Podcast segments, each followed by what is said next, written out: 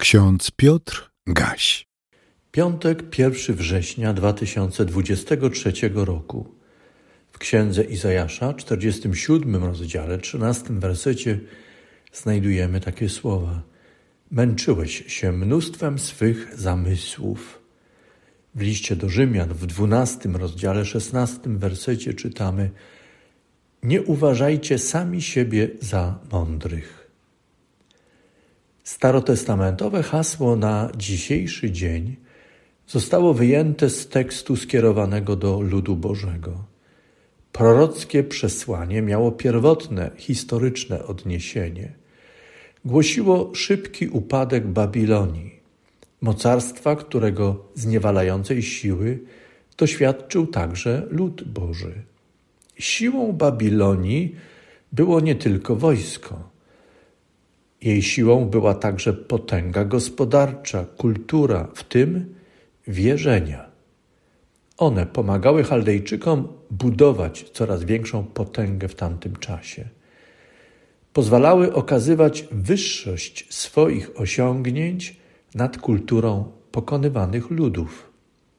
Prorocki przekaz zapowiadał rozpad potęgi, a więc coś, co przez długi czas wydawało się niemożliwe.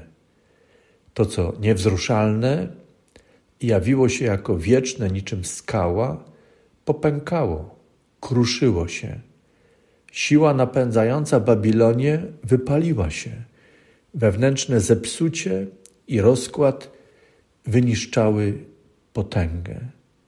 Czytamy w księdze Izajasza w 47 rozdziale. Czułaś się bezpieczna w swej nieprawości.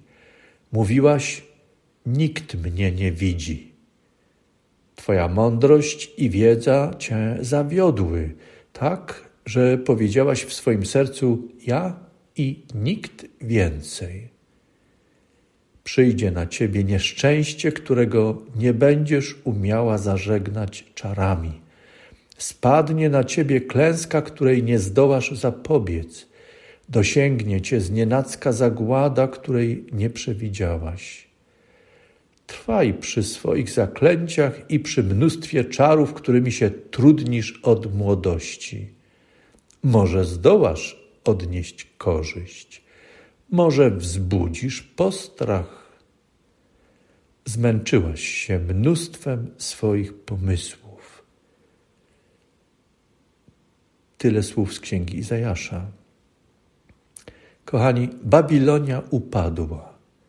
Odkrycia archeologiczne związane z historią tego imperium potwierdzają z jednej strony wielkość Babilonii, jej piękno i chwałę, ale z drugiej strony oglądanie gruzów Babilonii, poznawanie niszczących obiektów jej kultury to nadal prorocki przekaz że wcześniej czy później to, co ludzkie pęka, kruszeje, wypala się.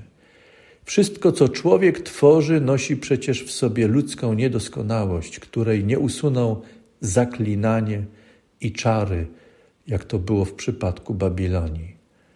Każda potęga budowana jedynie siłą i rozumem człowieka, wcześniej czy później upada.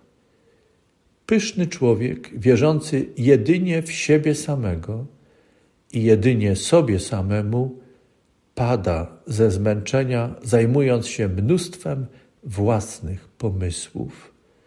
Szamocze się w pajęczynie własnych myśli. Ludzki rozum staje się wtedy pułapką, labiryntem. Apostoł w liście do Rzymian przypomina: Nie uważajcie sami siebie za mądrych. Tak, potrzeba nam wrócić do Boga, ale nie Boga naszych wyobrażeń, naszych wierzeń, naszych zaklęć i naszego magicznego myślenia. Apostoł pisał w liście do Rzymian o powrocie do Boga, do życia z Bogiem, który jest miłością. Kto pozwala się odnaleźć takiemu Bogu, i poddaje się Jego prowadzeniu, ten buduje z Bogiem. W takim życiu człowieka to, co jedynie ludzkie, minie.